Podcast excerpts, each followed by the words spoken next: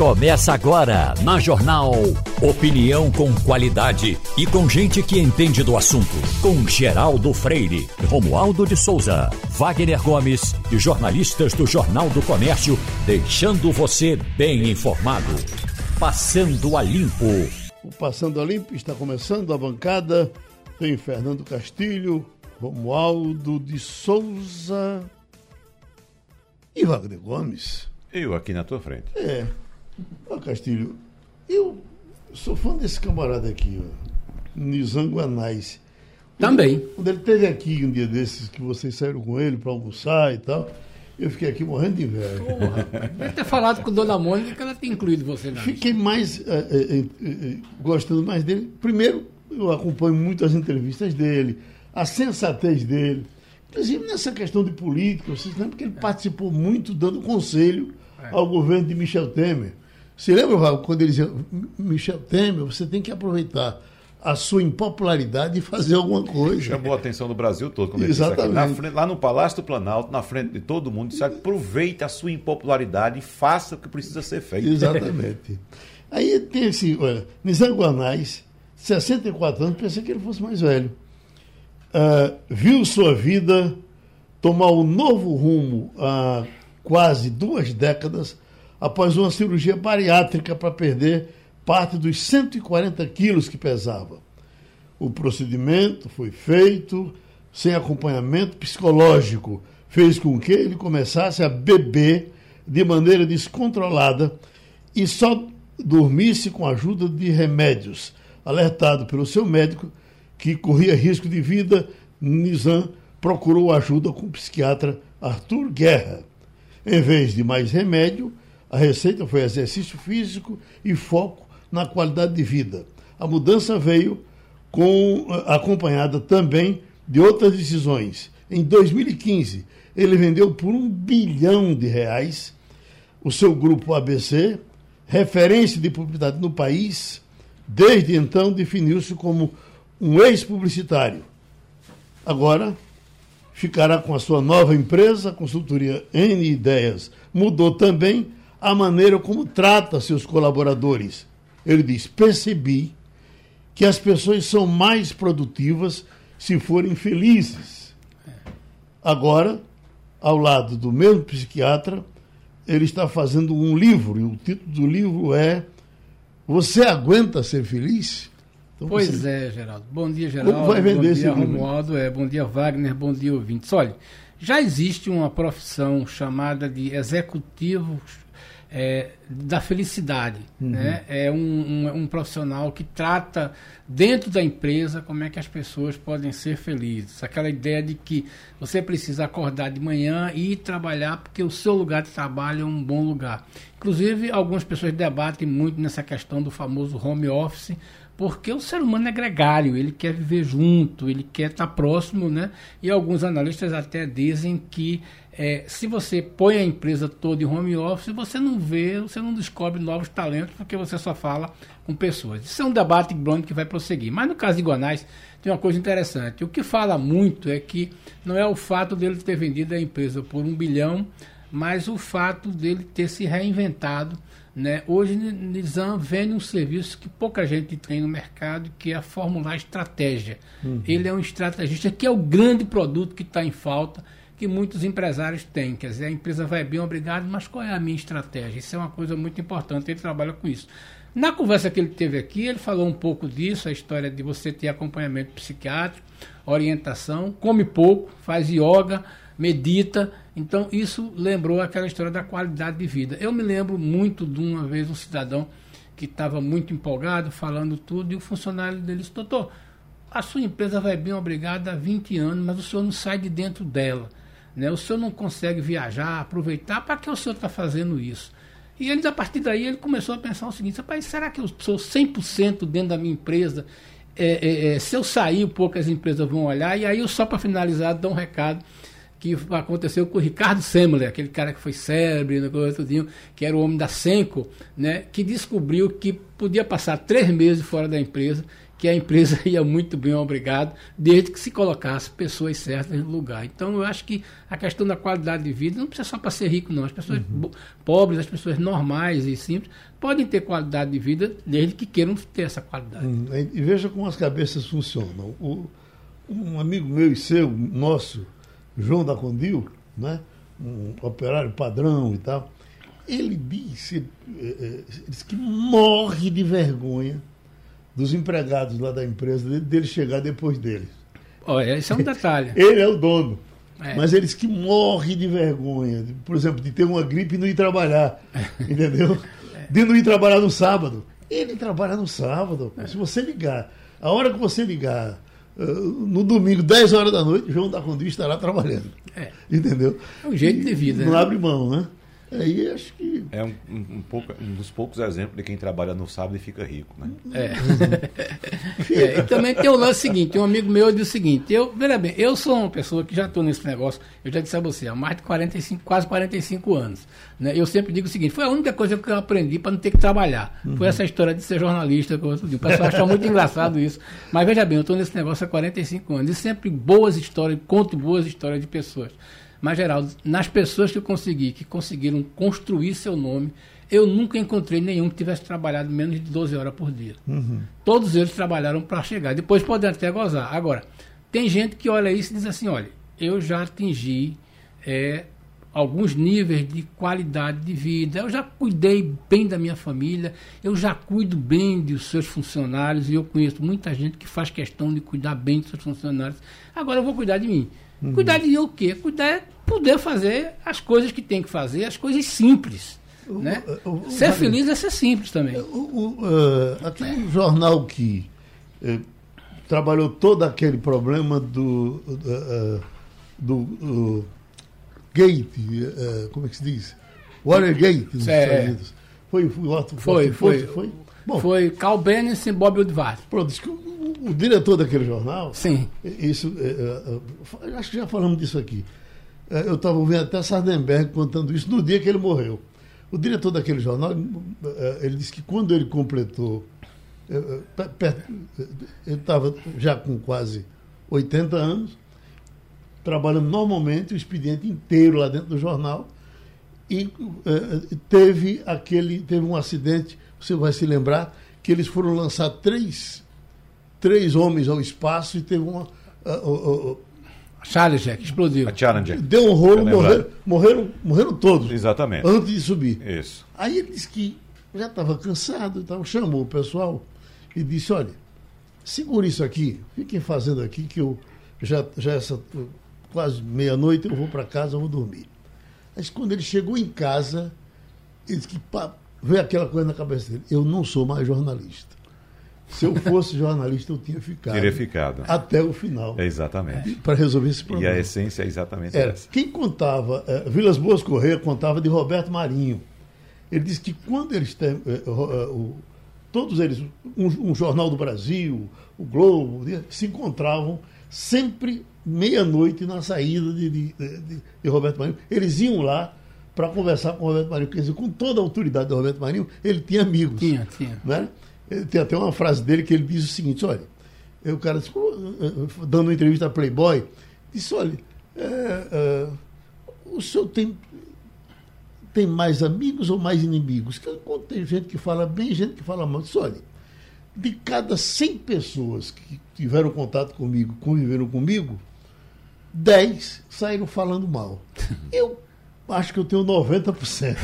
Tem uma coisa, doutor Roberto, eu trabalhei. Aí ele dizia, só para fechar, ele disse que Vilas Boas Correios que chegava, dava uma conversadazinha, ele não perdia esse papo. Aí cada um aí dizia, pronto, perdemos mais uma guerra, aí vamos embora. É. Aí no dia seguinte se encontravam lá e foi assim a vida toda. Foi. Doutor Roberto, eu trabalhei no Globo durante 10 anos e convivi também com Ronildo, e Ronildo contava uma história muito interessante. Doutor Roberto ia dormir a hora que você fosse, mas às 8 horas da manhã eu chegava na redação com o Globo lido e riscado. Uhum. Quer dizer líder riscado? É o seguinte, é que ele viu que era certo, o que era errado, e tinha uma caneta verde, que ninguém sabia onde ele comprava, né? Mas aí é o seguinte, a, a brincadeira na redação é o seguinte, quem, disputa, quem pegava o jornal Líder Riscado de Dr. Roberto, né? Porque era uma aula de jornalismo. Então eu, vi- eu, não, eu não, não consegui pegar isso, o Ronildo pegou um exemplar, guardava com ele, você tem um exemplar de O Globo Líder Riscado por Dr. Roberto. É aquela história do cara que é feliz com o que faz. Agora, houve um tempo que, eh, nesse meio de comunicação, se trabalhava na base do esporro, né? Na base do esporro. Eh, Era uma coisa assim de impressionar. Diz que Boni dava esporro. Os, É. os caras só sabiam correr com esporro. Exatamente. Aí um dia tomaram uma decisão: não se dá mais esporro aqui. Uhum. E hoje, eh, isso. Como a Globo tem reflexo em todo canto, manda, é. hoje não tem mais esporro em Eu, canto. eu peguei, inclusive, essa, essa transição, Geraldo, da mudança do esporro para o diálogo. Né? Inclusive, eu lembro de uma vez eu estava saindo do estúdio com um colega meu disse: tem que dar esporro nesses caras, rapaz. eu disse, não, meu amigo, comigo não, é não. assim, não. É outra história. Aqui a gente conversa, aqui a gente dialoga. Então mudou essa história, de fato, porque é aquilo que você estava dizendo no começo. Foi você, foi, foi você que falou, né? Que as pessoas, que Nizanguanais descobriu que as pessoas produzem mais quando são Quando felizes. estão felizes. Ninguém quer trabalhar com alguém lhe dando esporro o tempo todo. Você né? está feliz, Romualdo? Eu sempre fui feliz. Eu sempre trabalhei onde queria trabalhar, como quis trabalhar. E quando estou na faculdade, eu digo para os meus alunos: ganhar bem não é no jornalismo, pelo menos como repórter. Mas é uma profissão em que você se sente realizado. Eu me sinto realizado. Agora, com relação a esporro ou não esporro, depende muito da situação. Eu acho que o diálogo, até o diálogo tem um certo limite, porque o tempo é mais importante do que o diálogo e o esporro. E quem coordena tem de saber exatamente até onde vai a necessidade do diálogo e até onde é necessário enquadrar o colaborador. Esse assuntozinho que vocês trataram aqui de, de princípio com relação à situação local os apoios às candidatas.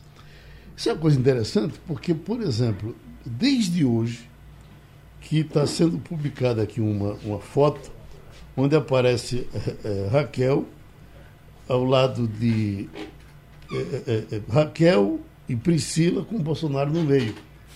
Esse, e, e, e- e, escrito Raquel eh, confirma que vai participar da, da passeata ou da de Bolsonaro que está vindo aí, né?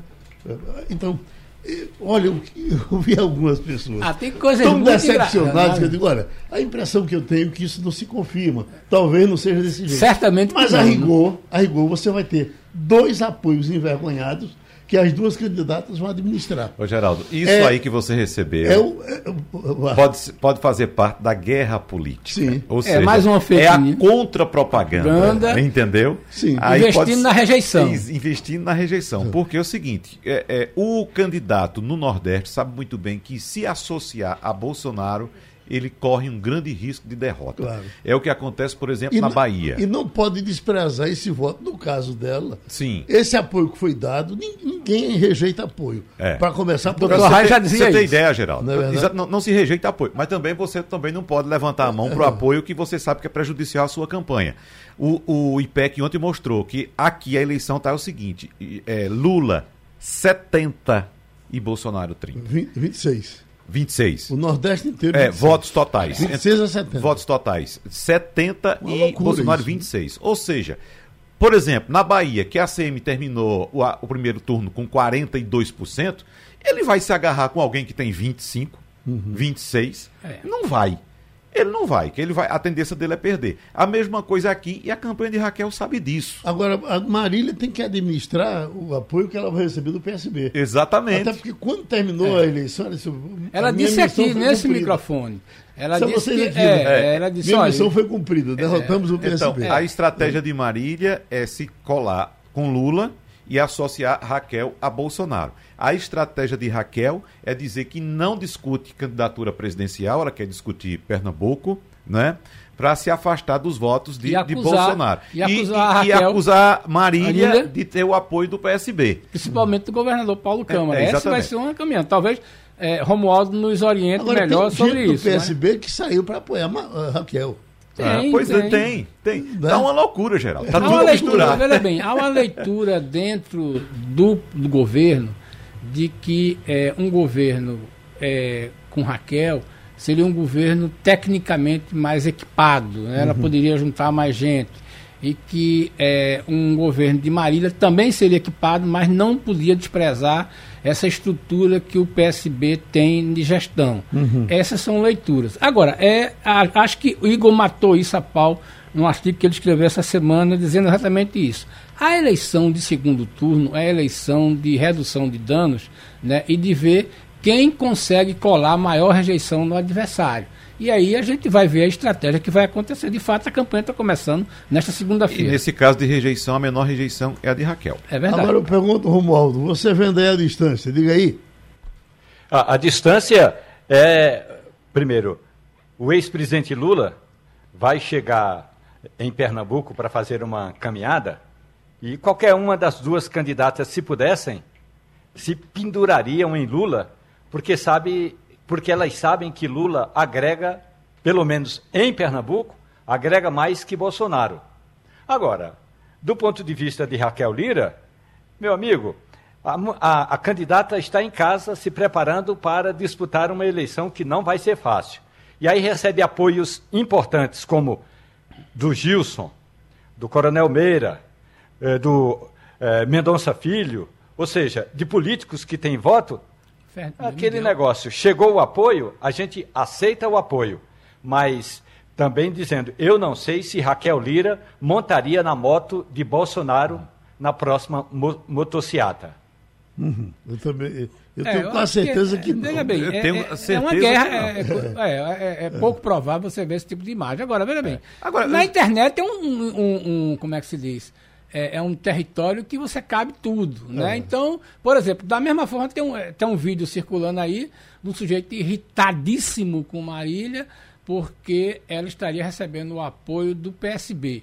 Né? É, e tem coisas assim hilárias disso. A gente vai se divertir disso. Agora, eu continuo achando, Romualdo, uma coisa seguinte.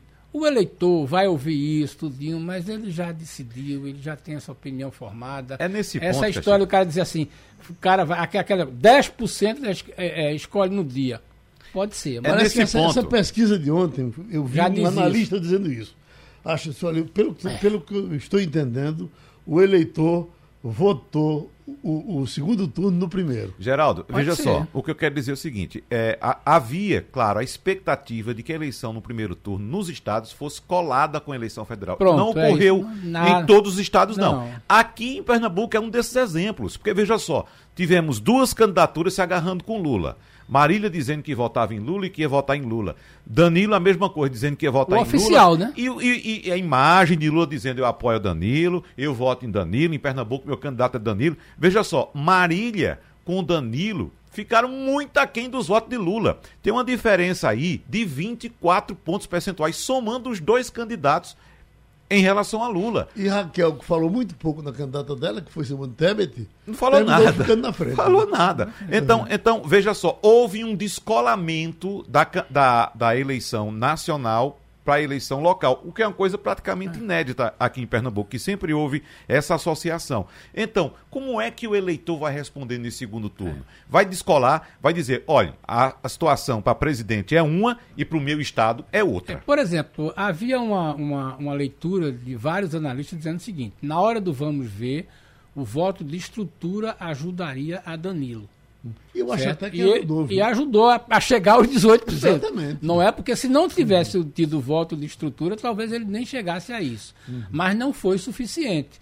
E aí, sabendo que eu não sou do ramo, mas estou me atrevendo aqui a comentar isso, mas é o seguinte, sabendo que no interior existem dois lados, né? O prefeito e o cara que perdeu a eleição passada tem lado, então, então e nem isso funcionou, né? Então eu, eu concordo com a afirmação. Veja bem, se com essa estrutura que você teve, o candidato Danilo teve apenas 18%, Aham. a gente vai ter que repensar alguma coisa sobre essa história, se a estrutura funciona mesmo. Te- Porque, é. por exemplo, em São Paulo não funcionou também. Pois é, teoricamente, depois, são boas ideias para a gente começar a discutir agora. analisando friamente de fora e de longe, teoricamente a candidatura de Danilo era a candidatura perfeita para vencer. Né? Com o governo, com prefeituras, com apoio do candidato mais votado à presidência da República, com tudo. Tinha tudo, com verbas, com a- o maior palanque, o maior palanque, o maior condomínio de Não partido. tinha cabia numa carreta aquele Pois palanque é. de Danilo. Pois, não foi pro segundo turno, então veja o descolamento que houve. E outra foi maciço, Lula e Danilo, Lula e Danilo, foi maciço aqui. A Tempo de televisão foi tudo, tudo, tudo, acho e não os- teve. O cansaço dos metais nunca foi tão explícito Pois Foi, é. foi. como foi dessa Veja vez. só, da- dando o número, Geraldo, é, Marília e Danilo tiveram juntos 41% dos votos. Lula sozinho teve 65%. Tem uma diferença aí de 24 pe- pontos percentuais da soma de, de Danilo com Marília para Lula. Romualdo que Então o descolamento visão... foi muito grande. Romualdo que tem uma visão mais nacional. Romualdo, esse fenômeno aconteceu no Brasil. Isso é uma coisa típica de Pernambuco ou você consegue identificar isso em outros estados? Olha, você pode imaginar que aqui eh, no Distrito Federal havia uma expectativa de que o Partido Verde, que está, que fez a federação com o PT, chegaria no segundo turno com o apoio do ex-presidente Lula e disputaria com o MDB, que aqui em Brasília é um MDB bolsonarista. Olha como é que é a situação. Aqui o MDB é bolsonarista e o PT, que é uma grande legenda nacional, não tinha candidato. O candidato era do Partido Verde. Então, eh, a disputa foi mais ou menos o seguinte: Lula não veio dar o apoio necessário para o Partido Verde. Bolsonaro não saiu da cola do candidato do MDB. O MDB ganhou no primeiro turno. Essas disputas regionais, elas ficaram muito regionalizadas.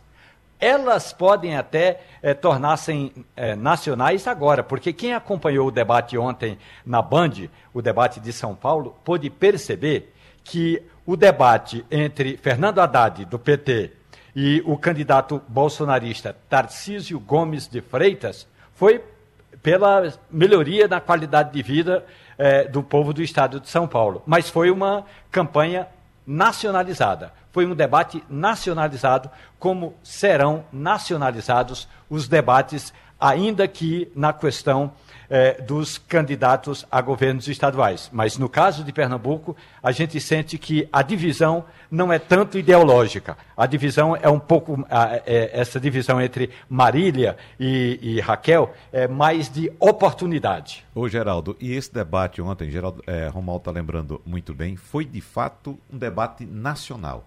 Foi Lula contra Bolsonaro, não foi somente Haddad contra Tarcísio. Não sei se você teve a oportunidade de Não, acompanhar. mas quentíssimo foi o do Rio Grande do Sul. É, do Rio Grande do Sul foi quente. Foi. Depois, eu- Eu vi uns trechos tá, do Rio Grande do Sul. Mas o de São Paulo foi de fato. E foi um bom debate. E foi um bom debate, Eu né? vi eles elogiando, inclusive, Sim. até o esquema do debate. Olha, né? civilizado, sem agressões, entendeu? Com, com propostas bem colocadas. Tarcísio hum, é, estudou muito bem São Paulo, citando os bairros direitinho agora, entendeu? Posturas muito inteligentes. Como candidato, como embalagem de candidato, muito melhor do que Haddad. Mas muito melhor, sem sombra de dúvidas. Né? Haddad mesmo sendo São Paulo, São tem a Paulo. tradição de eleger esse tipo de personagem. É, né? exatamente. Como é que a gente explica o, o fenômeno Dória? Uhum, né? isso. É isso aí. Deixa eu trazer só um dado interessante para a gente falar, eh, fechar esse capítulo de eleição nacional, Geraldo.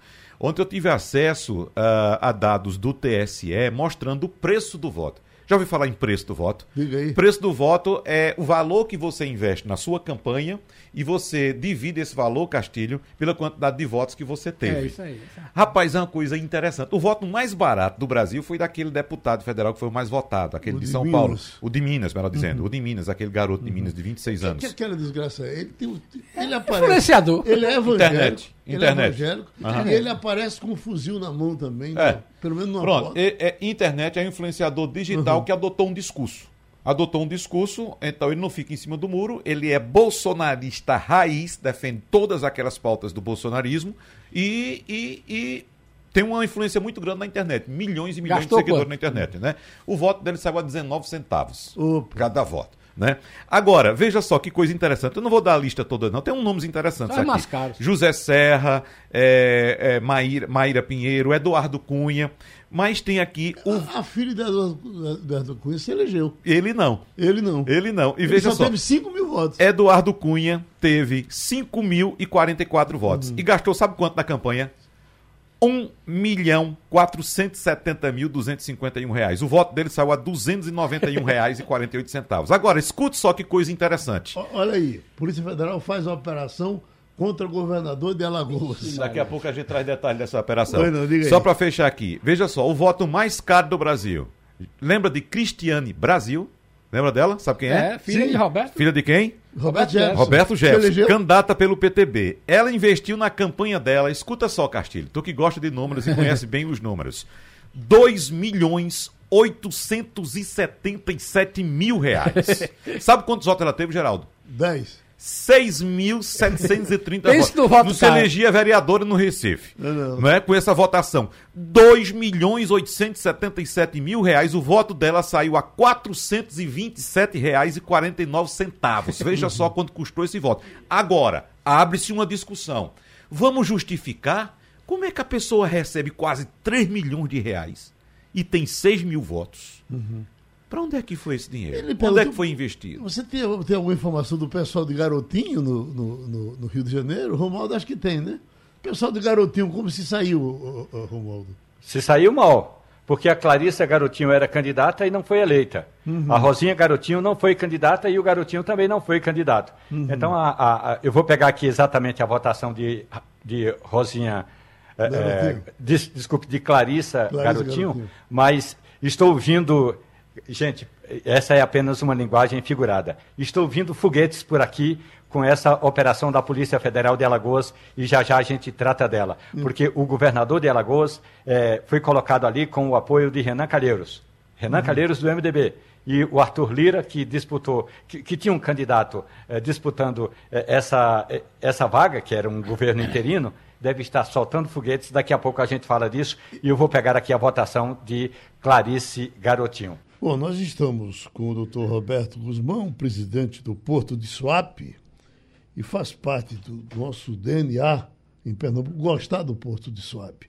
Quando aparece a possibilidade de vir notícia boa de lá, a gente sempre fica contente. Castilho, começa a conversa. Bom dia, doutor Roberto. É, tem uma informação importante que o senhor divulgou a semana passada, aliás, o governo do estado divulgou, foi a assinatura do contrato lá da ilha de Cocaia para o projeto da Transnordestina, que o governo do estado tem até um nome diferente.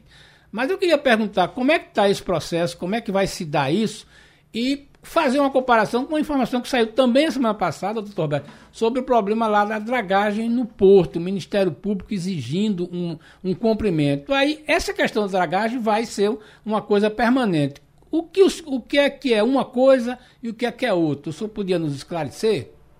Bom dia, Geraldo. Bom dia, Castilho. Bom dia a todos os ouvintes da Rádio Jornal. Bem, são boas notícias. Né? A semana passada a gente teve a notícia da publicação de Diário Oficial da autonomia de Suape, uma coisa importante para Pernambuco. Já estava quase 10 anos essa batalha. Suape já há algum tempo vem fazendo o dever de casa, que era importante para que ser feito, indicadores econômicos importantes, ambient, é, indicadores ambientais, certificações, investimento com recurso próprio, ganhou prêmio nacional ano passado de gestão portuária, o segundo lugar do Brasil, e com apoio de todas as lideranças políticas de Pernambuco, setor empresarial, segmentos é, portuários do Brasil todo, e um apoio fundamental, inclusive, é, de ex-ministros é, que estavam dentro do próprio governo, a gente conseguiu estabelecer aí a autonomia do porto. Essa autonomia vem muito de acordo, Castilho, com sua pergunta e da importância que ela, que ela tem. Para que a gente pudesse fazer, você tem uma ideia da importância da autonomia, a, a assinatura do novo contrato de arrendamento dessa alternativa que Pernambuco criou para a Transnordestina, que é a chamada Ferrovia Sertaneja, o lugar que vai ser feito o terminal de minério, previsto no plano diretor desde 2011, que é a parte da ilha de Cocaia, estava dentro da poligonal do porto organizado, cujo direito, quer dizer, o poder concedente é o governo federal. Para que a gente pudesse fazer esse contrato de arrendamento, isso teve que ser retirado da poligonal do porto organizado, ou seja, a gestão voltar a ser para a da área de SUAP, para que a gente pudesse ter efetivamente a solução desse embrólio que era a trans, Transnordestina, uma obra de 50, mais de 25 anos, em que 50% está pronto, e que foi colocado, vocês da Rádio Jornal acompanharam conosco, a colocação de que o trecho de Pernambuco ia ficar fora da Transnordestina, o governo de Pernambuco, com todo mundo envolvido, a gente conseguiu criar essa alternativa com o grupo Bemisa, que agora tem uma mina no estado do Piauí, do Piauí, uma autorização ferroviária estabelecida por lei federal, ligando a mina ao próprio Porto de Suape, e agora ela passa a ter é, o arrendamento da área do futuro terminal de minério, um investimento de quase um bilhão e meio. Isso é uma coisa muito importante para Pernambuco, porque é uma ligação ferroviária para o Porto, e Porto sem ligação ferroviária não tem futuro. E esse futuro para a Suape chegou, graças a Deus. A questão da dragagem, da mesma forma, a gente está tentando resolver um imbróglio de quase 10 anos da conclusão da dragagem do canal principal de Suape, que estava previsto na chegada da refinaria para quase 20 metros. É, em 2013 foram cessados e repassos de recursos por, pelo governo federal. Isso criou um embrólio jurídico, inclusive com a própria empresa e com os Países Baixos, é, com o governo brasileiro. E nós estamos tentando concluir, o governador Paulo Câmara nos deu a determinação de resolver o problema, e nós estamos conversando para retomar esta obra, fazendo um acordo judicial e a gente ter, daqui para o final do ano, a contratação dessa dragagem, que também vai ser muito importante para Pernambuco, porque antecipa as medidas que o governo de Pernambuco vai ter nessa atração desses investimentos que a gente anunciou, não só o terminal de minério, mas também o novo terminal é, de contêiner da México. Ok? Está contente já? Ô, Geraldo, eu queria saber do presidente Roberto como é que andam as tratativas para a implantação uh, do, da produção de hidrogênio verde no, no Porto de Suape. A gente já conversou várias vezes a respeito desse assunto aqui. Inclusive, o Brasil recentemente foi escolhido para liderar o Comitê Internacional com foco na certificação do hidrogênio verde. E a gente sabe que já há tratativas de empresas estrangeiras, especificamente uma francesa, que já assinou um protocolo de intenções com o SUAP. E eu queria saber como é que anda esse processo, presidente. Bom dia. É, é, nós tivemos uma manifestação de interesse publicada, nós já julgamos a manifestação de interesse com o Grupo Kessa, a empresa francesa, temos sete protocolos feitos em SUAP. Essa manifestação de interesse está tá dependendo de uma, ação, de uma decisão judicial sobre uma área que pertence à SUAP, junto ao estaleiro Promar, uma área de arrendamento que foi feito para ampliação do estaleiro e que vai ser feito este empreendimento de quase 10 bilhões de reais do Grupo Quer.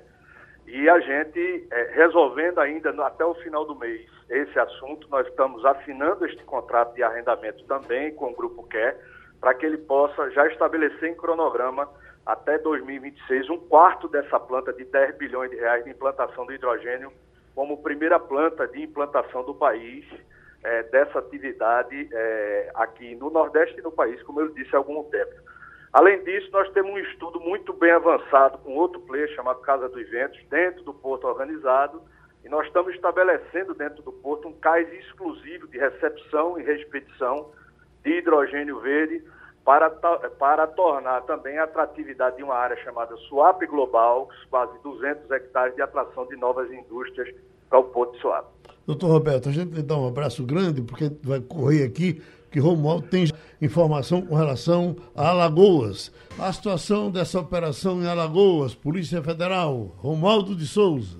Que situação essa em Alagoas, hein, Geraldo? Para o nosso ouvinte entender o que está acontecendo, a Polícia Federal está fazendo uma operação, como é contra o governador do estado. A operação foi autorizada pelo Superior Tribunal de Justiça, o STJ, e o governador é acusado de crimes de peculato, corrupção e lavagem de dinheiro. Essa operação da Polícia Federal corre sob segredo de justiça. Portanto, a gente não tem os nomes dos outros investigados mas a Polícia Federal informou que foram apreendidos 100 mil reais em espécie na casa do governador, 14 mil reais com ele no hotel, o governador está agora em São Paulo, e 150 mil na casa de um cunhado do governador. O governador Mauro Dantas, ele está concorrendo, desculpe, Paulo Dantas, do MDB, ele está concorrendo à reeleição. E ele é acusado de crimes de rachadinha, minha gente. Rachadinha é aquele crime que muitos políticos cometeram e que, em algumas situações, a justiça nem deu andamento na investigação.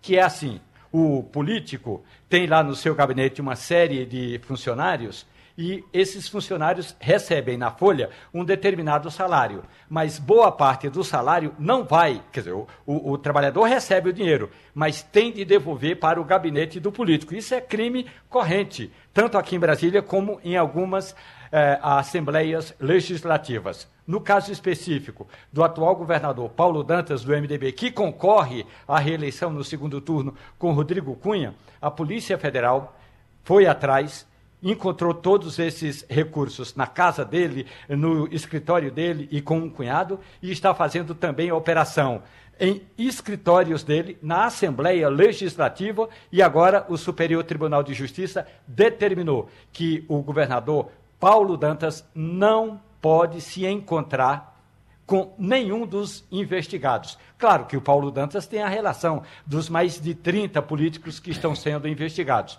Eu contei, o governador está em São Paulo, deve retornar ainda hoje a Alagoas. Agora, vai continuar fazendo campanha? Vai. Paulo Dantas é do MDB, é ligado a Renan Calheiros e tem o apoio do ex-presidente Lula. Ele concorre com Rodrigo Cunha, do União Brasil, que tem o apoio do presidente da Câmara, Arthur Lira.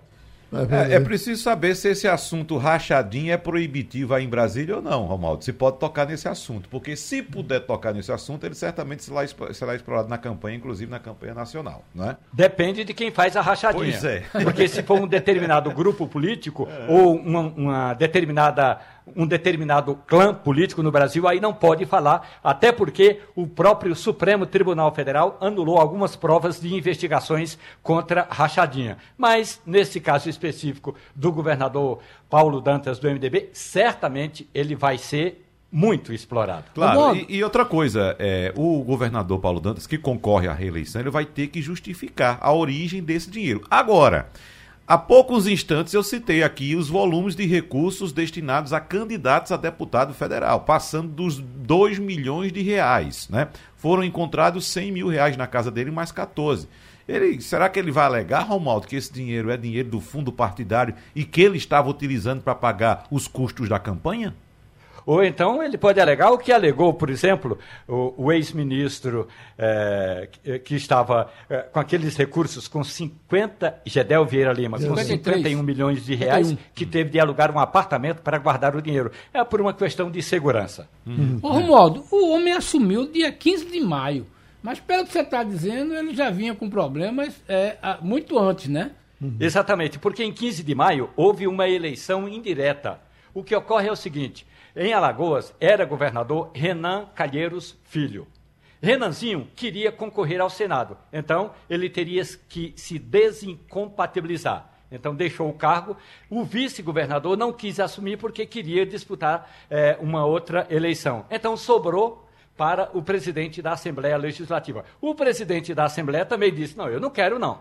Então, houve uma eleição indireta. Na eleição indireta, esse governador que está aí é, é, com a Polícia Federal no calcanhar dele, o Paulo Dantas, venceu a disputa. Venceu a disputa indireta e agora estava concorrendo para ser sacramentado com o voto direto. Foi para o segundo turno. Vamos ver como é que os alagoanos vão se comportar agora no dia 30 de novembro. Porque a é, é, eu não tenho todo o, o, o, documento do Superior Tribunal de Justiça. Como eu disse, corre sob segredo de justiça. Mas um trecho do documento diz que ele, o governador, deve ser imediatamente afastado. Portanto, já está afastado. Deixa a gente ir para os Estados Unidos com Fabiola Góes Ô, Fabíola, tem brasileiro aí perto de você? Paulo Guedes está aí como presidente do Banco Central? Bom dia, Geraldo. Bom dia a todos. É isso mesmo. Estou aqui hum. diretamente da sede do FMI aqui em Washington. O presidente do Banco Central, Roberto Campos Neto, e também o, o, ministro Paulo Guedes, ministro da Economia, ele participam de reuniões do FMI do Banco Mundial até a sexta-feira. As reuniões de FMI ocorrem até domingo, mas eles ficam durante esse período e eles vão discutir vários temas de interesse de, de entre os países, né? E nesse momento o Paulo Guedes está reunido com os ministros do G20. O G20 vai ter reunião oficial com os presidentes no mês que vem, mas aqui está tendo um grupo, né, de ministros de Estado de Finanças para discutir algumas é, questões, porque o Brasil está sendo considerado um celeiro aí para o mundo na produção de alimentos e também vão discutir combates à pandemia, medidas de alívio de curto prazo, medidas estruturais. A presidente do FMI, do Banco Mundial, tem avisado que vai ter recessão em alguns países, né? vai afetar todos os países, não só os países que estão envolvidos, envolvidos diretamente a Rússia. O ministro Paulo Guedes é, deu uma declaração hoje de manhã, rapidamente, falando da, que a questão alimentar né, ganhou ainda mais importância depois da guerra da Ucrânia. Então, nesse momento, está tendo reunião. Ele chegou aqui no prédio da, do FMI sete horas da manhã, eu já estava aqui também presente e no final do dia ele deve falar com a imprensa, vai ter reunião também no banco né, com representantes do Banco Interamericano de Desenvolvimento, com investidores estrangeiros interessados em investir também no Brasil, e aí até sexta-feira vai ter, o ministro vai estar por aqui em, em Washington. Hoje está um dia pesado mesmo, porque está a ministra Damares, agora senadora eleita, deu um depoimento ontem de Terrível. doido com relação à, à sexualidade de crianças, crianças, de arrancar dentes de crianças de 4, 5, 6 anos uhum. para fazer sexo oral. Depois tem outro de sexo anal. Aí o Ministério Público foi em cima para explicar como é isso, ela agora está tentando. Explicar não, Geraldo. Existe uma organização que entrou com ação contra a ministra para que ela apresente as provas do que ela falou e ela acabou entrando numa cilada. Porque é o seguinte, se ela conseguir provar o que ela falou, ela vai ser processada por prevaricação. Uhum. Porque ela, ela era ministra, né? ela era ministra, tinha uhum. informação e não tomou providência. Uhum. Então, acabou entrando numa cilada a ministra Damares. Vamos ver como é que vai sair isso daí. Ô, né? Fabiola, é, o general que Putin escreve, escolheu para comandar a guerra, o Sergei Sarovin, que chegou chegando. Ele já começou ontem, né? Ele assumiu no domingo e já ontem começou. Esse vai ser o padrão da guerra agora, parece claro, porque pelo que o, o Sergei é, é, conhecido, né? As pessoas chamam ele do general do Armagedon, né? É esse padrão, é, os Estados Unidos veem aí que vai ser esse padrão agora na guerra da Ucrânia? É isso mesmo, viu, Castilho? A gente está vendo agora desde ontem ataques maciços né, da Rússia, principalmente em Kiev. Kiev não era bombardeada já havia mais de três meses e agora a Rússia está de novo bombardeando não só Kiev, com mais de 20 mortos, também outras reuniões em Lviv e Zaporizhia. Então, esse general novo chegou já anunciando para que veio, né? E essas medidas agora que a Rússia está tomando, utilizando mísseis também muito potentes, a destruir, com poder de destruição muito grande, e eles estão afetando inclusive áreas residenciais, não só focando em áreas militares. Então, é um momento da guerra em que o Putin está reagindo, né? aquela, aquele atentado que ocorreu na ponte que liga a Ucrânia e a Crimeia, aquela ponte que foi construída em 2014, depois de 2014, né, quando a Rússia é, anexou a Crimeia. Então, é uma resposta clara de que a Rússia não está de brincadeira, de que vai reagir com muita força e a gente não sabe o que, que vai acontecer. Né? A gente ter saiu uma notícia agora de manhã dizendo o próprio Sergei Lavrov, que é o ministro de Defesa russo, dizendo que se forem convidados, se, se, se Putin for convidado, ele terá uma reunião com o presidente americano Joe Biden, que estaria aguardando essa reunião. Isso está até se especulando que pode acontecer na reunião do G20 no mês que vem, em que todos eles estarão presentes, mas ainda não tem nada oficialmente aí confirmado. Mas o fato é que o momento da guerra está ainda mais difícil, sem acordo. O presidente da Turquia, o Erdogan, vai se reunir hoje com o Putin. Eles estão no Cazaquistão para algumas reuniões e aí parece que eles vão conversar sobre essa guerra na Ucrânia. O, o presidente da Turquia tenta ali ser um negociador entre os dois, tenta se manter neutro e vai tentar aí ver se tem algum acordo. Agora, o que eu ouço falar é que está longe de um acordo, que, que essa guerra vai durar ainda muitos, muito tempo, talvez alguns anos, e ainda com a possibilidade de uso de arma nuclear. Né? Então, a gente está aqui nos Estados Unidos, está todo mundo de olho. O presidente americano falou que não tem nenhum indício de que o Putin já estaria produzindo, produzindo não, se, se preparando para lançar alguma arma nuclear, mas é, é como a gente vem falando aqui, nunca se sabe o que o Putin é capaz de fazer. Né? Fabiola, um assunto que me interessa muito, já tratei muito aqui em nossos debates, que é a questão da guerra dos semicondutores, a guerra fria da tecnologia, como já foi intitulado um debate nosso aqui. Né? Vamos falar de semicondutores e de chips, desses minúsculos componentes que estão presentes em nossa vida hoje, na, na palma da nossa mão, no nosso smartphone. Quem está no carro ouvindo o rádio agora, ouvindo a Rádio Jornal, só está ouvindo porque existe ali um chip, um semicondutor, inclusive no próprio carro também. No seu computador, em tudo, tem chip e semicondutor. Só que a produção desses equipamentos estava muito concentrada na China. Por isso que passamos pela crise que passamos durante a pandemia também, com a ausência, inclusive, de veículos para serem vendidos em todo o mundo, Fabiola. Mas o, o governo de Biden anunciou novos limites para a venda dessa tecnologia para a China. E quais são esses limites agora, Fabiola? Olha, Wagner, isso está tendo uma repercussão enorme aqui nos Estados Unidos, até porque é uma indústria que movimenta 550 bilhões por ano a China recebeu essas restrições de uma maneira muito negativa também, dizendo que vai ter é, reação. É, os Estados Unidos não querem vender os semicondutores para fazer os chips que estão, estariam mais ligados com inteligência artificial, chips mais elaborados mesmo, com o uso de robôs, de carros elétricos, não só de celulares, né? Porque a China vem crescendo muito na produção de, de, chips e quer rivalizar com os Estados Unidos também na produção dessas partículas que são menores, que são minúsculas e de semicondutores que levam até a finalização desses chips. Então, ele, além de proibir que as empresas americanas vendam esses semicondutores para a China, está também proibindo, né, dando um recado aí àqueles países que vendem, que deixem de vender os semicondutores para a China, porque a China estaria utilizando para a fabricação de armas nucleares e também para espionagem, né, que estariam vários cidadãos do país sendo espionados e graças a essa utilização desses chips, desses semicondutores são fornecidos pelos Estados Unidos. Então é um, mais um momento entre essa guerra comercial aí entre China e Estados Unidos, mas agora, pelo que eu tenho escutado aqui dos analistas, é dizendo que está no pior momento mesmo com essa guerra agora de chip, porque a gente não sabe o que vai acontecer pode impactar sim na produção de telefones, né, de celulares que a gente usa no mundo inteiro. A gente sabe que a China é um grande produtor também.